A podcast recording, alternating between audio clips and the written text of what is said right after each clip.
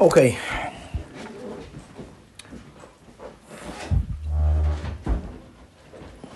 So let me begin with a classic Hasidic story. And as an opener, but before the opener, I just want to give an introduction, pre opener, as to the topic that is so important to discuss. And it's really relatable, really relatable, is the opening of the Parsha. The opening of the Parsha is almost a reprimand, certainly harsh words that God tells Moshe in response to a question that we all ask. And the question that he asks, that we all ask, following the Torah of the Rebbe, it's a question that should be asked. You know, there's certain questions that should not be asked. Moshe Rabbeinu asked a question, even though God let's say, reprimanded him, he's not a, a, a, Jew that's not a tzaddik who made a mistake, and we all make mistakes. So then, if someone makes a mistake and God tells him he made a mistake, then we should learn what not to do. The Rebbe's approach regarding tzaddikim, Moshe Rabbeinu, is that even when Hashem, uh, so to say, reprimanded, really we'll see it's not exactly that. The fact that the Torah records the words he said, those are words that should be said. And these are our words. So what happened? We're suffering beyond comprehension. Beyond, it was 80 plus years of suffering. And God comes to Moshe. And when Moshe undertakes the role with all of his heart, with courage, he went to Paroi. He told Paroi what happened was that not only did it not get better, it got worse. In other words, doing what God wants appeared, not appeared because we're delusional. You know, from the way we look at things, things got worse. And it got really worse. And uh, by us, thank God it's not that way. I'm not minimizing people's tzaddis. They were talking about people got killed because of it. It got worse in Golos Mitzrayim. And Moshe Rabbeinu tells Hashem what's going on. He tells him, why, why are you making it bad for the people? From when I came to Parai, not only did you not save them, you made it worse. Okay. And the Parsha opens up with a statement of God. And God's words, Vaidaber Elohim, Elohim tells Moshe, that I appeared to Avraham, Yitzchak, and Yaakov using a certain godly name, Kael and Shakai, the name Hashem I never used. And he goes on. Then he goes on, I'm going to save them, I'm going to help them, I'm going to redeem them. Where is God's answer to Moshe? Rashi says we should learn Chumash Rashi, reprimand. That Avram Avinu, he was hinting to him. There were so many things that I told Avram Avinu, and when he followed what I said, like I told him to go to Israel. When he went to Israel, what happened to him? There was a hunger. You would die in Israel. He never came and asked me, God, I did what you told me to do. Not only did you not make it better for me, you made it worse for me. He did not say that. And then God tells him, Chaval da avdin deloy What a pity is it that the ones who are already gone, I can't find them anymore. He like reprimanded him. Like, I miss Abraham and Yitzchak and Yaakov. They didn't come to me with these types of challenges, and you.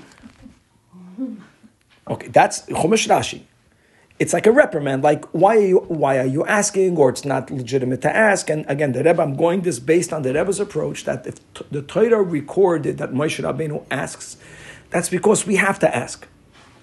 The Rebbe really holds that part of the coming of Mashiach is us telling God that what you are doing is not fair. We have to be very not to me, not to me, to the Jewish people, and we have to say we want Mashiach now. When the Rebbe came out with that, people were very uncomfortable with that. Okay, so that, so let's just that's my intro to the story. Now the story is very significant, very much connected to the parsha. You might have heard the story; it's still a beautiful story, and that is is that in the Chabad culture, the expectation from a chassid, from the Rebbe, was not that the Rebbe should perform miracles. That was not an expectation. It doesn't mean that we didn't ask for help and we were hoping for. The greatness of the Rebbe was not measured by the miracles that he performed. When Hasidim gathered in the olden years, nothing wrong that it changed. We are on a different level. They dafke, only in the Chabad world, did not speak about the miracles that the Rebbe did. And in other Hasidic groups, a big part of the Chassid Rebbe connection was the moifsim, mofes. Moifes means, wow, the miracles. That was a big part of it. And everyone knew that. And that began with the Alter Rebbe articulated this concept without getting it. So I don't want to talk about it right now, but that's the bottom line is that we did not want to make our connection to the Rebbe reliant on the miracles that he performs not, not only not for me, B'chlal, we're not looking in the Rebbe for a, miracle worker. Yet, stam to know, in this week's parsha, part of the Exodus came through miracles. Right? We begin about the, the, the miracles. Otot umofsim. So the story is, is that there was a, chassid by the name of Shmuel Gurari. You should know that Gurari, many people know. In LA, there's a, two Guraris I know of. I'm sure there are more. It's an old Chabad family and they were, and they are great scholars somehow and very wealthy. That's a phenomenon that's not common. That's called Torah Ugadula b'makim That's the way Fruma Jews refer to it. Rabbeinu Hakadosh, the one who wrote the Mishnah, was was great, and he was also very wealthy. Normally, they don't travel on the same track, and the few people that have it, we say Torah Ugdula. Gedula means wealth b'makom echad. That's a chiddush, and in the Chabad world, that's that family great Hasidim, great scholars, and they're blessed. And, and for generational, generations. There was a Jew by the name of Shmuel Gurari, who was the main supporter of the fifth Rebbe. The fifth Rebbe opened up a yeshiva. People have some understanding that when you go by doing what you're doing, which I'm sure costs money, whatever you're doing, if you have a non for profit, and on top of that, you open up a yeshiva, there was no tuition then. There was no tuition then. You know what type of financial undertaking that was? Shmuel Gurari was the backbone of that yeshiva. I'm saying this is very rare that Jews were wealthy. Thank God, and uh, after the war, after the Holocaust, it's more common, and it should become more common. But it was very few, and this chassid was like he was the man of the Rebbe Rashab. And uh, again, Eastern Europe, there were other Hasidic groups. Each one had their gevir, and I think they did business together. Maybe until now, or when they traveled, they tried to travel together because you know who kept Shabbos, who kept kosher. So there's stories of Shmuel Gurari with two other names who I forgot, each one from another group, three Hasidim, the ones, the wealthy, holy Hasidim, that they used to, and they were farbrenging once on a business trip in an inn somewhere. And the two other non Chabad said, let's share, let's share miracle stories of the Rebbe each one, and one guy had this amazing miracle story, and the other one had an amazing miracle story, and they both turned to Shmuel Gurari, and they told him that we know that in Chabad, it's not about the miracles. We get that. It's about learning, it's about Hasidus, it's about your own work, whatever the philosophy is. But you know, you're you're you're you're the supporter of the Rebbe, Rashab, you're with him. We want to hear a miracle story. He says, I don't have, we don't have miracle stories. He says, You have to have a miracle story. So he says, I have a miracle story. So they listen. So he tells them that in that in that year, a couple of years ago, he was going to make a big business investment. And a chassid asks the Rebbe, and the Rebbe gives a bracha. And the Rebbe at that time told me, don't invest it in A, invest it in B. I didn't think twice. I took all that money, which was a fortune, and I invested in MB. And they're listening to the story, and he says, Chevre, I lost all the money. The whole investment went south. Now they're waiting for the miracle, right? So they're holding by the edges and they said, no. So he said, no, no, no, no, no. That's the end of the story. So they tell him, so what's the miracle? He says, the miracle is that I remained exactly the same chassid. So wait, so one second, hold the story. This story is deep, and I want to share even the way I chop something deeper because I want to think about Moshe Rabbeinu. What happened with Moshe Rabbeinu? Lo rak I the same chassid. Yeah. Wow. Oh, oh, oh. Now one second. another, another, another intro, a couple of introductions. Even though Hashem performed many miracles, and we are familiar with the ten makot,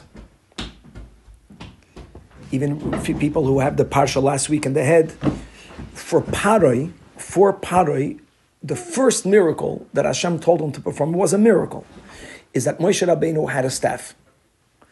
And I know the goyim steal our stories, chutzpah. They should, we don't get credit, plagiarism. Listen to this story. This is important. Mamash plagiarism. Moshe Rabbeinu married Tzipora. That's last week. It wasn't so simple him marrying Tzipora. Yisro was a great man. He was a great man. He was wealthy. He was a big spiritual leader. The Torah calls him a kohen. Not that he was a kohen to the right thing, but not to minimize, there was chachma, there was mistakes that he made in theologies. Yisro was a big man. Moshe was a nomad, was a no one. People did not accept uh, refugees the way America does it. We, we, how did he marry Tzipora? Not so simple. So one medrash says that, and these are unbelievable stories, that uh, there were certain relics that Noach took in the Teva with him from the world pre-Mabul. And one of them was a staff. It was a magical staff. Normally staffs are circular. Should be a whole shit on this to find out. different. And that staff was a square, not a square square. It was. Um, it was like a long. It was a long four-sided staff. Instead of round. Instead of round, and and it was made out of sapphire. And it had in it engravings in the Hebrew tongue, and no one knew what they are. And Moshe got it from who? Wait. So the story is, is that Shem was the one that took it out of the teva, and Shem inserted it in the ground, and it became affixed. This Goyish Baba Mais. And when Moshe Rabbeinu came to Midian, after hundreds or thou, after thou, uh, the flood was in year what around sixteen hundred, so we're going be'erech a thousand years later, a bit less, many hundreds of years. Moshe Rabbeinu came, he walked over to the staff and he took it out of the ground. But it's true that a lot of people tried to pull it and they couldn't. They could not do it. It's like this guy, I don't know by who, by which Baba Maisa. Excalibur, no? Huh? Like the story of Excalibur? Yeah. That they took from us. Yeah, That's what I'm saying. Of course. Now it makes On that staff, amongst many other things, Tama parenthetically, you had the engravings of the words this the tzach adash ba'achab. That's the. By the Seder, Yeah. people ask a question that why, you remember, Dam Tzvadei Akinim, when we go through the ten makas, then we say, Rabbi Yehuda hayan notem behem simanim.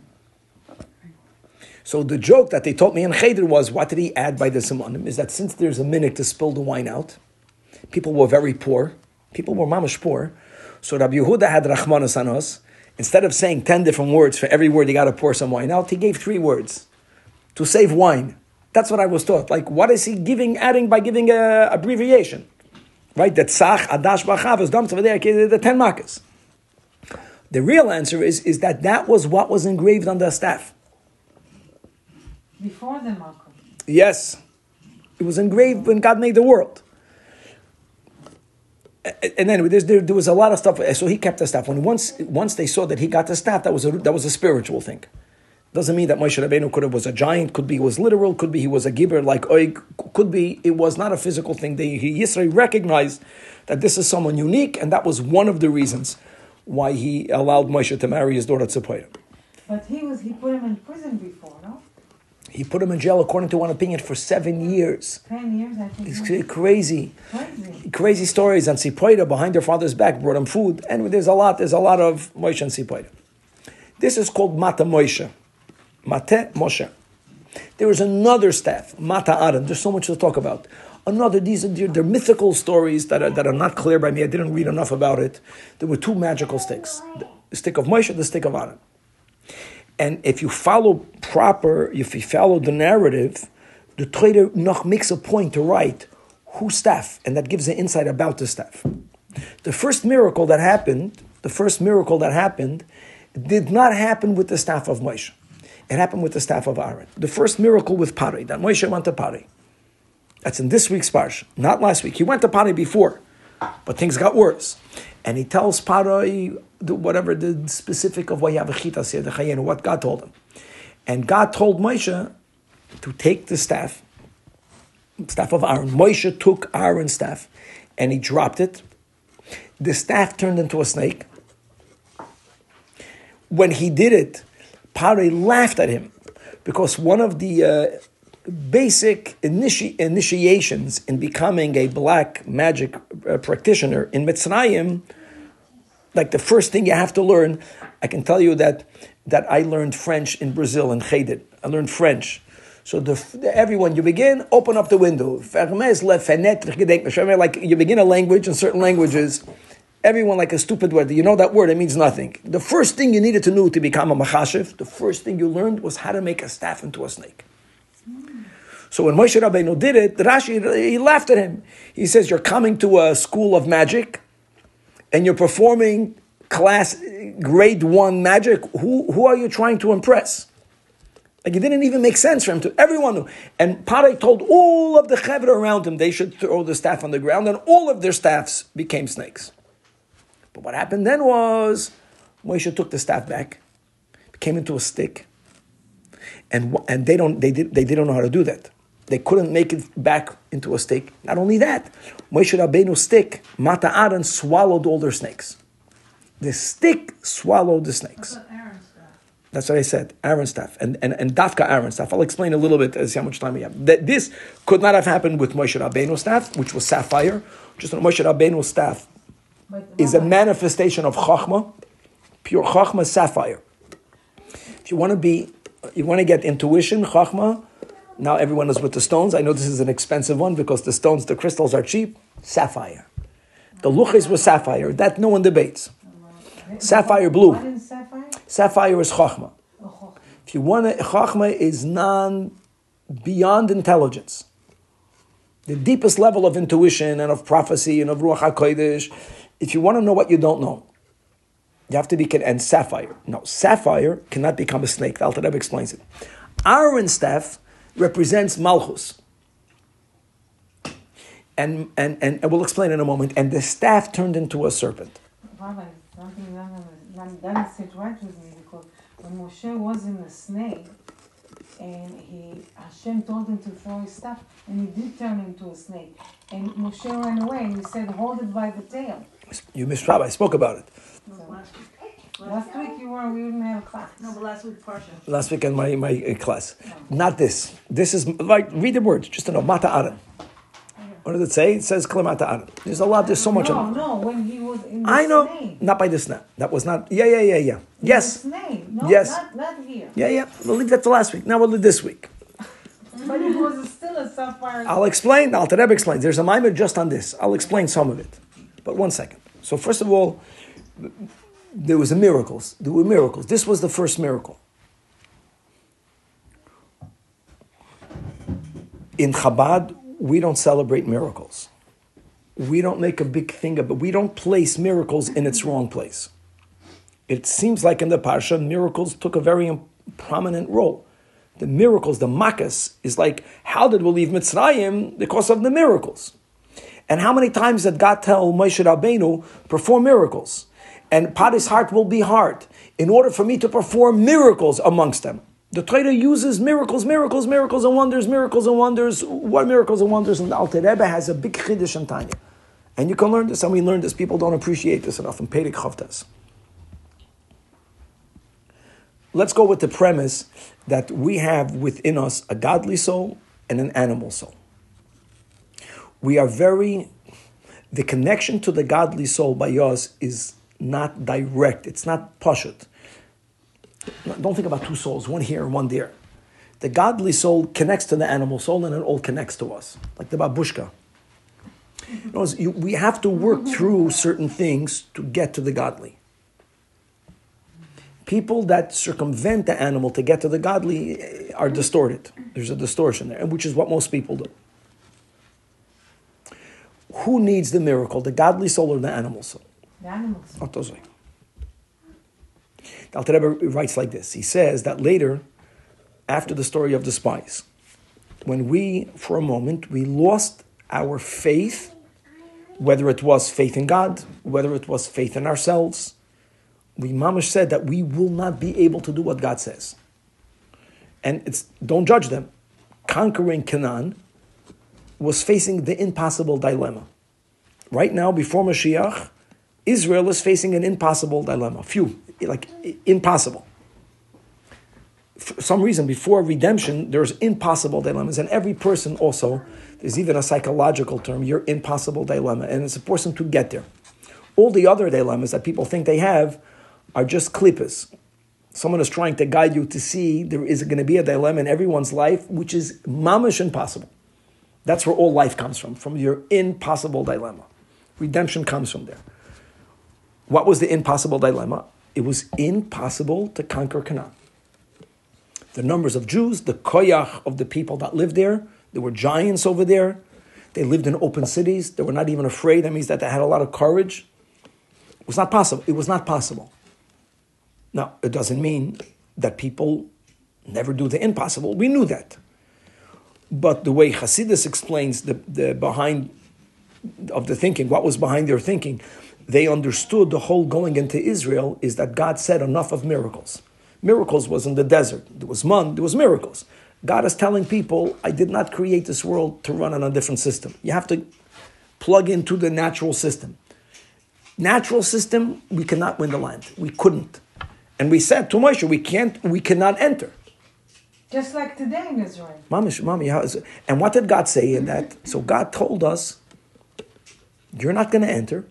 The generation that feels, that lost belief will not enter. The next generation will enter Israel. What happened after Moshe Rabbeinu told it to us? It's just a couple of lines in the Chumash.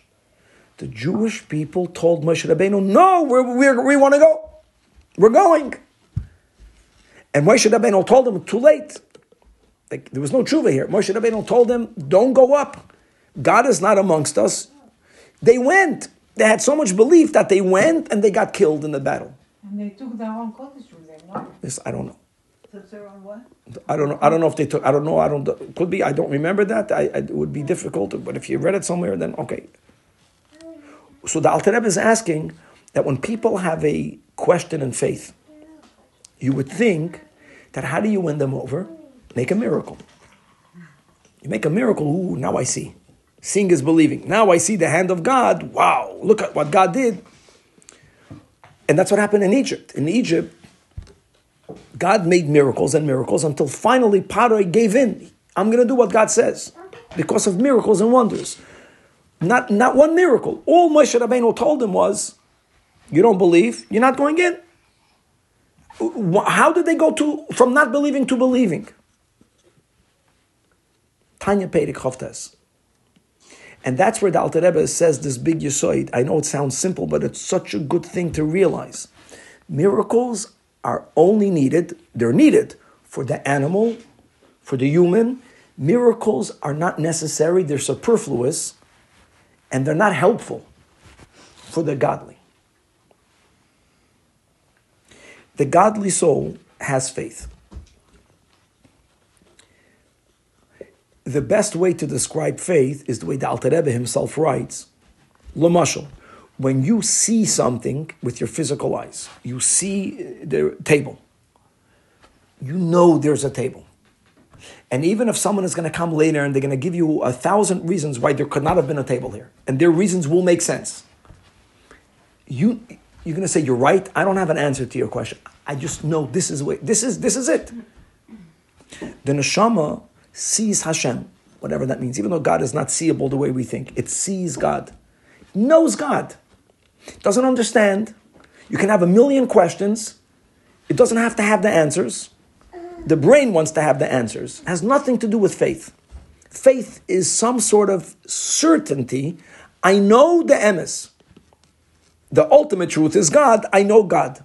It mamish sees God, the neshama, the godly soul. Once you're you once you're not with the godly soul, this does not exist. The animal soul doesn't see God that way. The human mind does not see God that way at all. So how does our neshama see it? I don't know, but it it's a fact. I know it's is. So, uh, uh, okay, okay, okay. Let's not. when we say that Jews, only Jews, are maminim b'nei maminim. Maminim b'nei maminim means that there is some, the neshama. Now, I don't always have access to my soul, to my godly soul. My neshama has pure faith. Be'emuna shalema. Ani mamin be'emuna shalema. It doesn't mean that I am always in touch with my godly soul. Many times I'm not. When I'm not in touch with my godly soul, or when I'm being in touch with my godly soul through the animal, through the human, through the humanness in the person, which is the way God wants it, then there's many filters. Over there is where there could be doubt, especially if there are good questions. Especially if what God is doing doesn't make sense should not be the way it is. It almost it's like can it can be can be. That's what Moshe Rabbeinu told God. Impossible. Can be. I did exactly what you told me, and more Jews are dying. It can't be, but it was.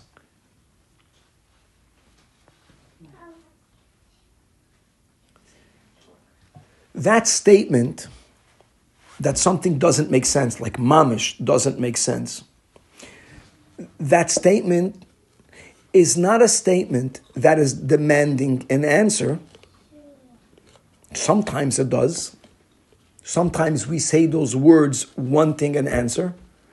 This is more like a statement of fact. The statement of fact is that there are certain times that Hashem is manifesting in a way that it makes no sense. But it doesn't move our emuna one iota. The emuna remains the same Makes no sense because it's not convenient for me. because or because it's not convenient for God. Oh. Because it's a chilul Hashem for God that when God says do this and that, and you do this and that, and everything turns the opposite. I don't even care why it doesn't make sense. When a person is connected to this level of their neshama, that statement never gets answered. It becomes a statement. But when a person is not directly connected to their neshama, when they're going through the human filter connected to their neshama, then questions challenge your faith. When a person says, I am challenged, I have a challenge with my emunah, these are emesetika words, but just to define it like a doctor, what does it mean? I have a challenge with my faith. Somewhere deep, deep, deep, deep down, I know I have faith. But I can't, I'm not that connect, I'm not plugged into my godly soul. It's not me and my, it's me plugged into my midos, plugged into my intelligence, plugged into my tzelem elikim, plugged into the animal soul's midos, to the animal soul's intelligence. I'm so far removed, I'm connected, but so indirectly that during that path, passageway, there are, there are obstructions. There's obstructions. There are certain questions that if they're not answered, we get st- stuck. We need an answer. I need to understand. Many people say, I need to understand. And if not, I feel stuck. Doesn't mean that they're- can't go through the mechanical motions. They could, but they, they at that moment, they don't feel faith. They feel darkness. They feel pain. They feel questions. They feel the biggest darkness. Who was that person that said it was such a very strong statement that by Rab Shimon Bar Yochai, when was it two years ago? By this, when people got crushed to death, so you have this father. I think he lost two children. Some, and he gets up and he says that he's asking of God one thing. You took away one son. You took away another. Don't take away my faith. He was afraid that he's going to lose faith. He says that I can't. I can't lose my faith. I don't want to lose my faith. He was an. He was a. He was asking God. Imagine. Don't take away my faith because if you use your mind, it takes away your faith. Was he saying, don't test me again? No, he's saying that I want to feel the same emunah I had in you before. He's asking God that this tragedy, it didn't happen in Timbuktu. It happened in the holiest place in the world. It happened on the holiest day of the That this is a challenge. How do you how do you make sense of it? It doesn't make sense. So the Alter Rebbe says Gavaldik that when Yidden, when they lost their faith, they felt we can't conquer Israel. At that time, at that time, all they needed, all they needed was to be reprimanded. When you're reprimanded, you become humbled. And once you become humbled, the obstruction of the animal soul is not strong enough to block you from your faith, and their faith came back b'derech memela. Yeah, you're not going into Israel. That's a reprimand. That's a consequence. He didn't prove to them that they can conquer the land. He didn't perform a miracle. You see, I can take water out of this, like he did other times. Izaraya, God can do anything. He didn't even talk about God's capacity of doing anything. He simply humbled them. Punishment as humbling them. Once they were humbled, at that moment, the emuna that they always had came out. And all of a sudden they experienced, we believe we can do it. So. So one second. For the Jews at that time, you didn't need anything other than humbling the animal soul. Let, let me just finish the thought. So writes the Alter Rebbe that miracles and wonders are only needed for the animal soul. This is a very good principle. The wow, wow, the godly soul doesn't need it, and the wow is weaker than the emuna that it already has. It's a downgrade. Bechlal, the wow of a miracle. Think about real miracles. Think about the sea splitting. Think about you going here to the Santa Monica Pier and God opens up a path for you. I'm talking about such a miracle. That wow, which is taka wow, we're talking about it for 3,300 years. The Goyim don't understand why we didn't get over it already. Because it was wow, like, like wow, it was gavaldik. It wasn't the way they say they, they opened on about 13 passageways. It wasn't a physical thing. It was wow the, the Alter Rebbe argues that the emuna that the neshama has in Hashem is stronger than the wow of the biggest miracle in the world. The wow is only for the for the animal, not for the not for God. The godly soul doesn't need him. It's downgrade. The knowledge that it has in God, the connection that it has in God, the cleaving that it has in God, the certainty that it has in God, because it is God, is so powerful that more than the wow, it doesn't need that. The neshama doesn't need miracles. But we need a path to Paroi, paroi, one second. Par, we need miracles because we're not we're not neshama. There's a body and there's an animal. The, the, what be the opposite of a neshama? Evil. Paroi. Paroi was going to be broken only by miracles. The miracles got to him. He, need, he needed miracles. The goal with Pari then was for Pari to acknowledge God. The goal of the miracles then was not to kill Pari. For killing Pari, you didn't need a miracle, and even if you needed, you could have done it one miracle and killed him. God could have made it that all the Egyptians died. You know, we have such a story. The whole army of Sancheiriv that surrounded Yerushalayim, they were dead the next morning. I'm saying God could have made the, us leaving. The next morning, all of the Egyptians are not amongst the living. Oneness. No, the point there is that they needed to see, they needed to be wowed into believing in God. But when you are wowed into believing God, the way it works is, is that the wowing is to take away some obstacle, some human part, the animal soul. The belief in God can never be superimposed on you. A miracle will never make you believe in God. Nothing can make you believe. It's like either I see the table or I don't see the table. Mamish. No miracle. If I see it, I see it. If I don't see it, then I can hear it, I can feel it, I can touch it. What emuna is, emuna is the soul is seeing the truth. Either it sees the truth or it doesn't see the truth. Whatever it sees, it believes in. Nothing has to make it, it just sees it.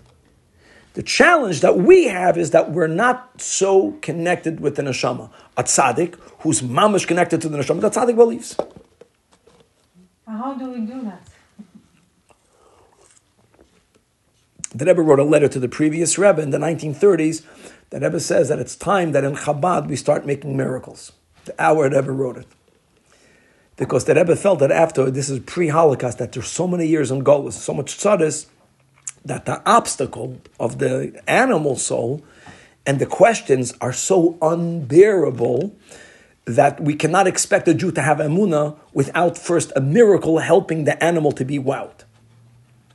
So, we're, first of all, just to make it clear, I'm saying this: we're not against miracles, and whoever needs a miracle, mm, Hashem should give you a miracle. Amen. Okay, uh, make it clear. But the, I'm speak, we're speaking theoretically, the way it works. This is a very gewaldige insight. And then the Alter Rebbe says something even deeper. He says, why was the first miracle the snake into a serpent? He says, beautiful. That you're trying to show God through a miracle. So just make the house flying through the air. How would that show God? You're not trying to show that there's a power that you don't understand. No, no, no. That how is there even an animal? How is there even klipa? How, how does that even happen? So there's God. In the beginning of creation, in the beginning, everything that God made was so aware of God and therefore so in tune with God, so um, subservient to God, subservient to God. Everything was like your walking staff. It's a good muscle. The walking staff, and you, when you go on a walk, right? The walking staff doesn't want to go on that hike, and you want to go on this hike. It doesn't work that way. You're not fighting with your staff. The walking staff is a tool that's here to be in your service, helping you get from here to there. Mamish, it's like a merkava. A staff is here to serve you. My staff. A staff does not have any desire of its own. A snake, a snake is its own thing.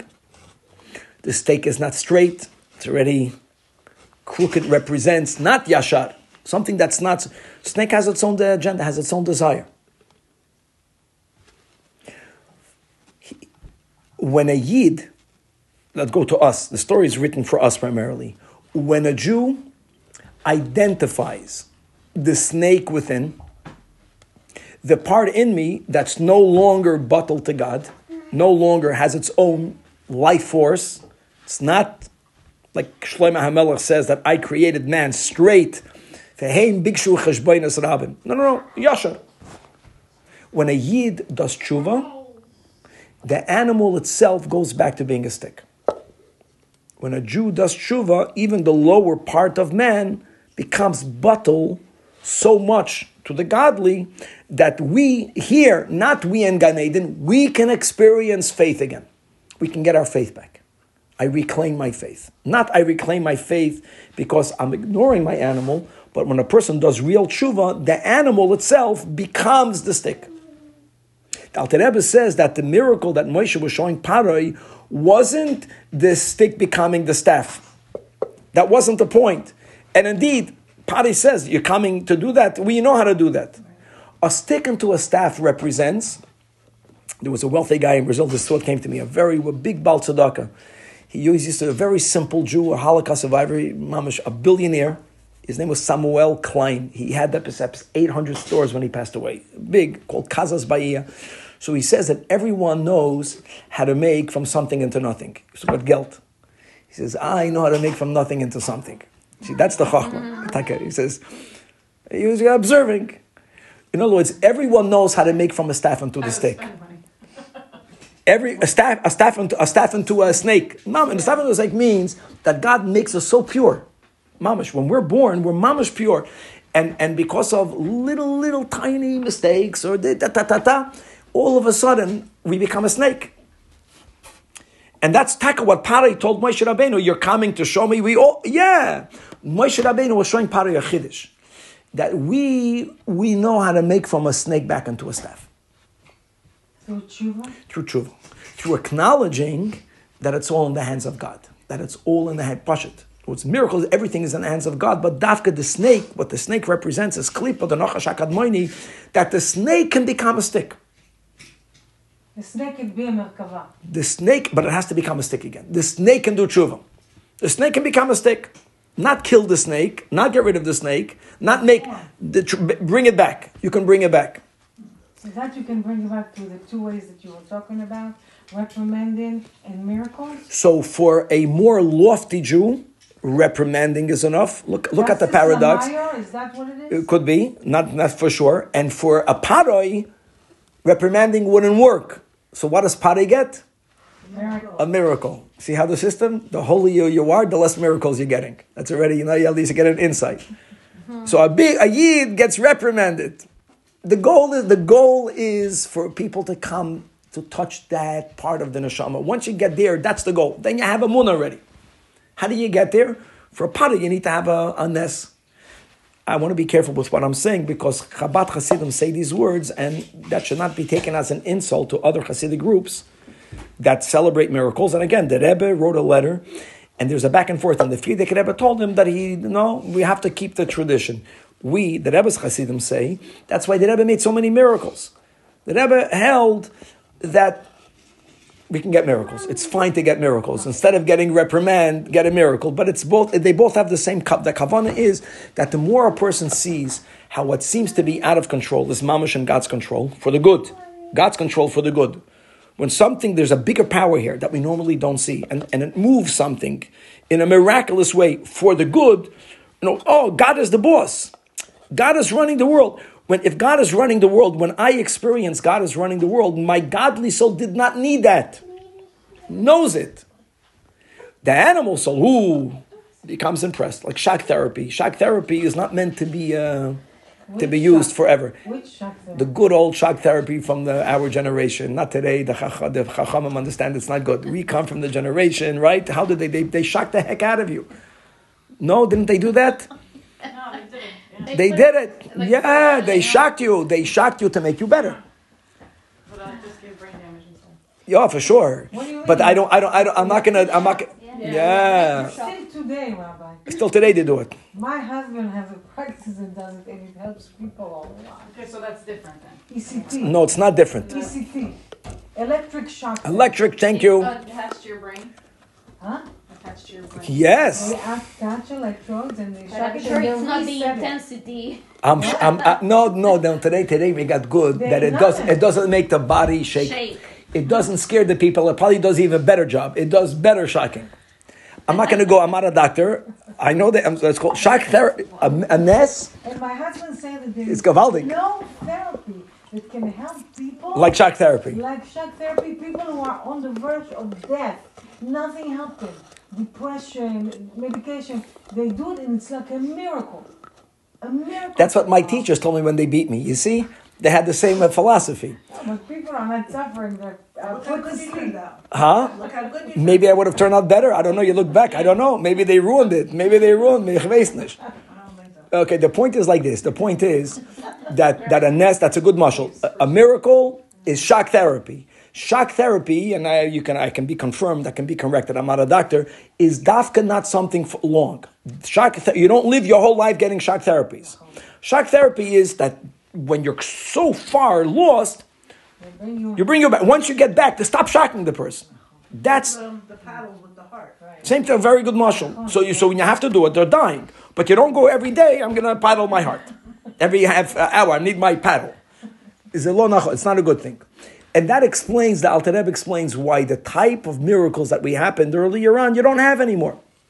Because shock therapy is only in the beginning. Pari, Mitzrayim was so far away. They so lost connection to God. They had this, they had this whole other religions and the whole belief system, and they tapped into koichas atuma, and they also they were so far away from God. They needed to be shocked back into reality. That's what a miracle did. Once you're shocked back into reality, if anything, you need a reprimand. You have to have a, divrei divrei teichacha, which is what Moshe Rabbeinu did to a Yidden in the desert. You lost your faith, you're staying here. By the way, it was a reprimand. Living in the desert was Gan Eden. So it was, it was a reprimand because we hopped that God wants us to be in Israel. So it was a reprimand because we were being told that we don't get to fulfill God's purpose. And that's the worst reprimand. It wasn't reprimand, hurt. The desert was, was beautiful and there was water and there was food and there was Torah and there was friendship. Like lots living, living in the desert was, we can't even imagine how great it was. It was taka like living in Gan Eden. But we understood that there's a higher purpose, and we were told you don't get to do the higher purpose, which is the biggest reprimand. And the moment we got reprimanded, we right away said, We believe. And coming back to other Hasidim, that's why we, we are not tzaddikim, we're not angels, we're human beings.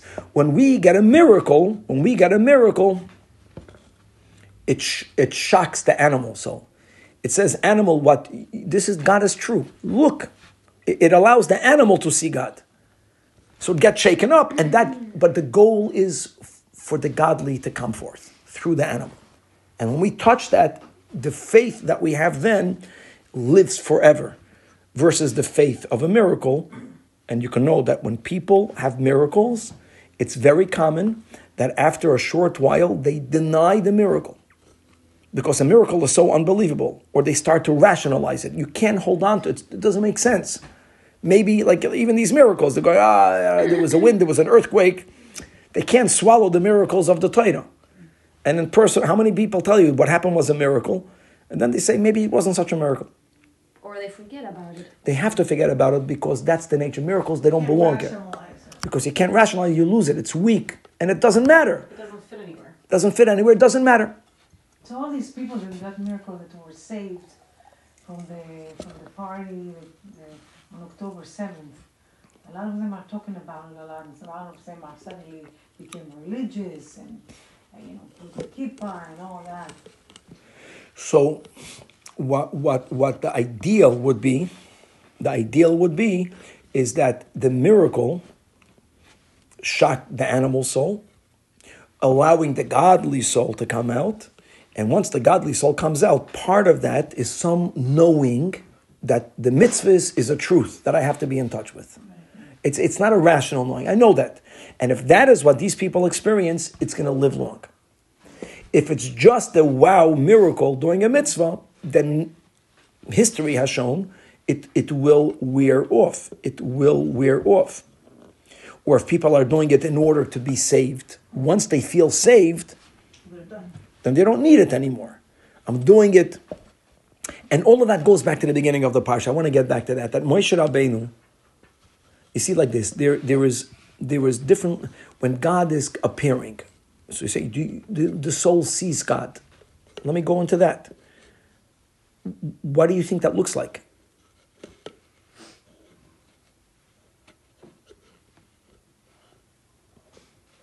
You see yourself, no?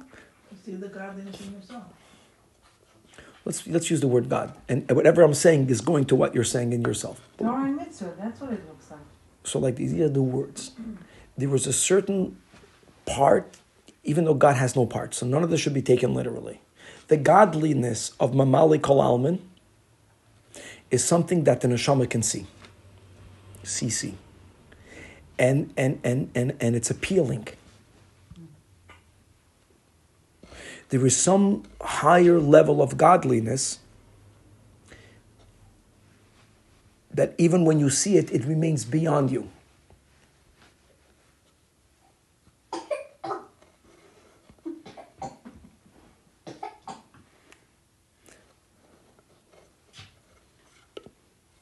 The level of godliness that Avram, Yitzchak, and Yaakov saw, Vayera Elav Hashem, was a level of godliness that when the neshama sees it, it it's relatable, it's something beautiful, it's something wise, something just.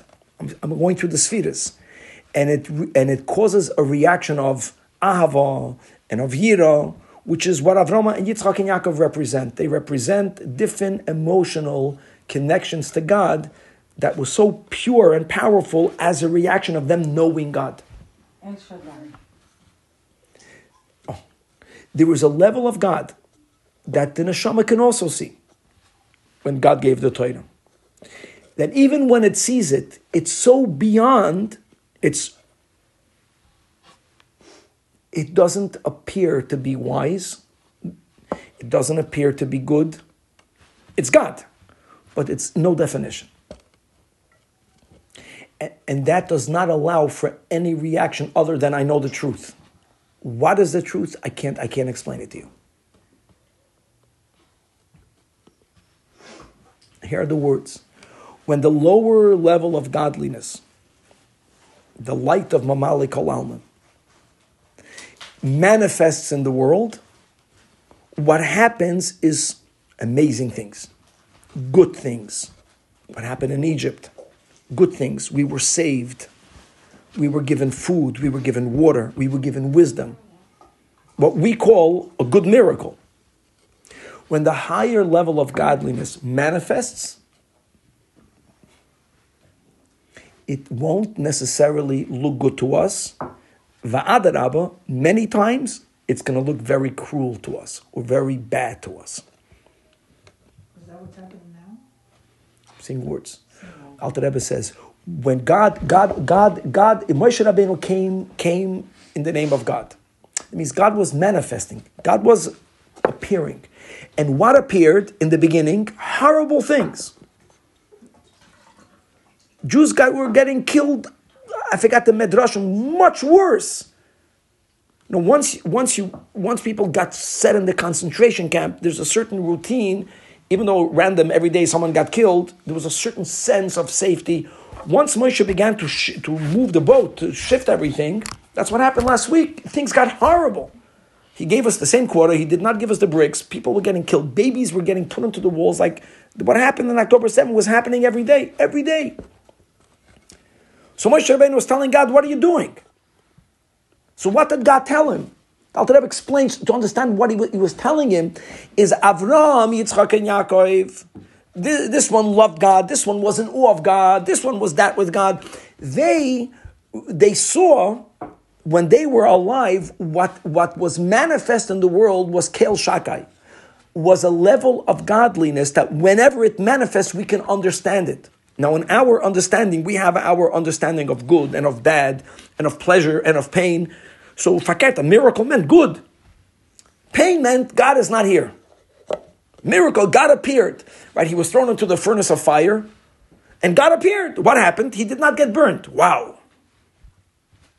That sounds to us like the types of miracles we want. What was about to be revealed when the Torah was given was something so high that it, it doesn't fit into any of the definitions that we know of. So when it reveals itself, it could reveal itself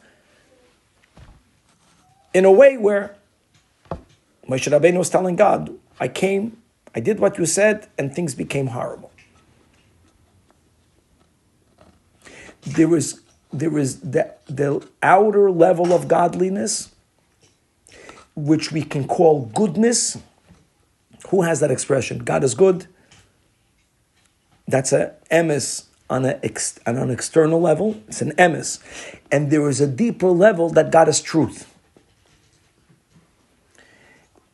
Not my truth, not your truth, God's truth. And the neshama can even see God's truth. And when the neshama sees God's truth, it has faith, but it will not understand what's happening. So God wasn't reprimanding Moshe, he was telling him just the way things are. That when Yudke Vavke becomes revealed, when the highest level of godliness becomes, what will happen are events that are beyond our comprehension. Beyond. If it fits into our comprehension, that's coming from a lower level of godliness. And we also want that. And when that becomes revealed, you love God like Avram, you have respect to God, you have uh, rachamim, And whenever a greater level of godliness is about to come into the world, the first reaction is this is horrible.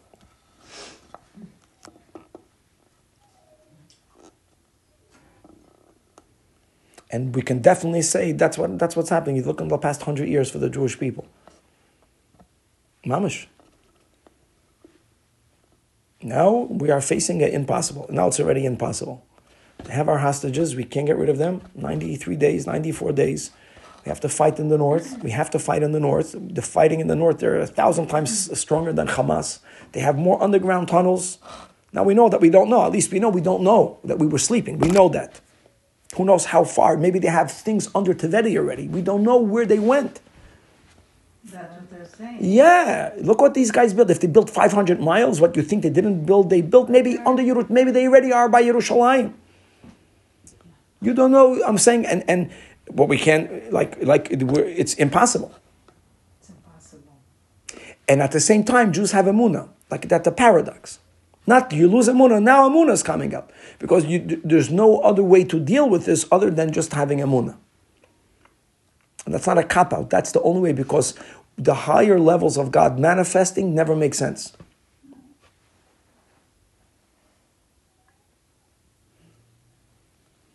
And and and and, and if and if getting the Torah on Sinai we needed 80 years, getting the Torah of Mashiach we're waiting a few thousand years. And most of them were through tremendous difficulties, tremendous difficulties, not to understand that. But all of that is the beginning of the manifestation of the highest level of Hashem. So it's our job to ask for it. And, and the Rebbe always would conclude, and we should learn from Moshe Rabbeinu that when God is manifesting in a way that it doesn't feel right, our responsibility is to tell God, this is not right. This is not right. And what happened after Moshe Rabbeinu said that? Then, then that same revelation then began to feel great. Same Havaya because Moshe Rabbeinu said. So we, that's our part. To tell God, we believe it's you. What's happening now is God. It's all God. There's nothing independent. The snake has to become a stick. We are all God's stick. We are God's stick. Mamish, not separate. What is God doing? I don't understand. And I'm asking you, God, that since it's you and you're almighty, so come down in a way where I feel good. Not that I feel the sufferings of these Yidden that are there, 136 Jews in cages. Who knows what they're doing with them? Who knows what's going on with them? They're like they represent all the Jewish people. Pari didn't do this. Pari did not do that. To be under a ground, confined like that. So that's why the Rebbe is asking Atov, Banire, Banigle. Always. Can you explain what you said? That the Rebbe always used to say that when we ask God, we should ask God for revealed goodness. But the point of the Alter Rebbe is, is that if, if it's coming from a lower level of godliness, it will automatically be good. lower. So if it's very bad, that means it's from a higher. That's what we say. At least let's give some words to understand that. Alter, we say that the whole time. That the very bad is coming from a higher source, but we don't want very bad. But we want a higher source. So that's what we're asking. We want, we want you. We want the real truth. But why can't you manifest your real truth in a way that to us it's understood to be you, and not in a way where to us it looks like you're missing, you're missing in action. That's our that's our prayer. Hashem should help that this should be Mashiach. Listen, every parsha. Something big should happen this week. how the Parsha is parallel. Yeah, Everything that's happening. yeah, and Yitzias Mitzrayim, Yitzias Mitzrayim, seven seven makas happens this week. Let's go see what happens.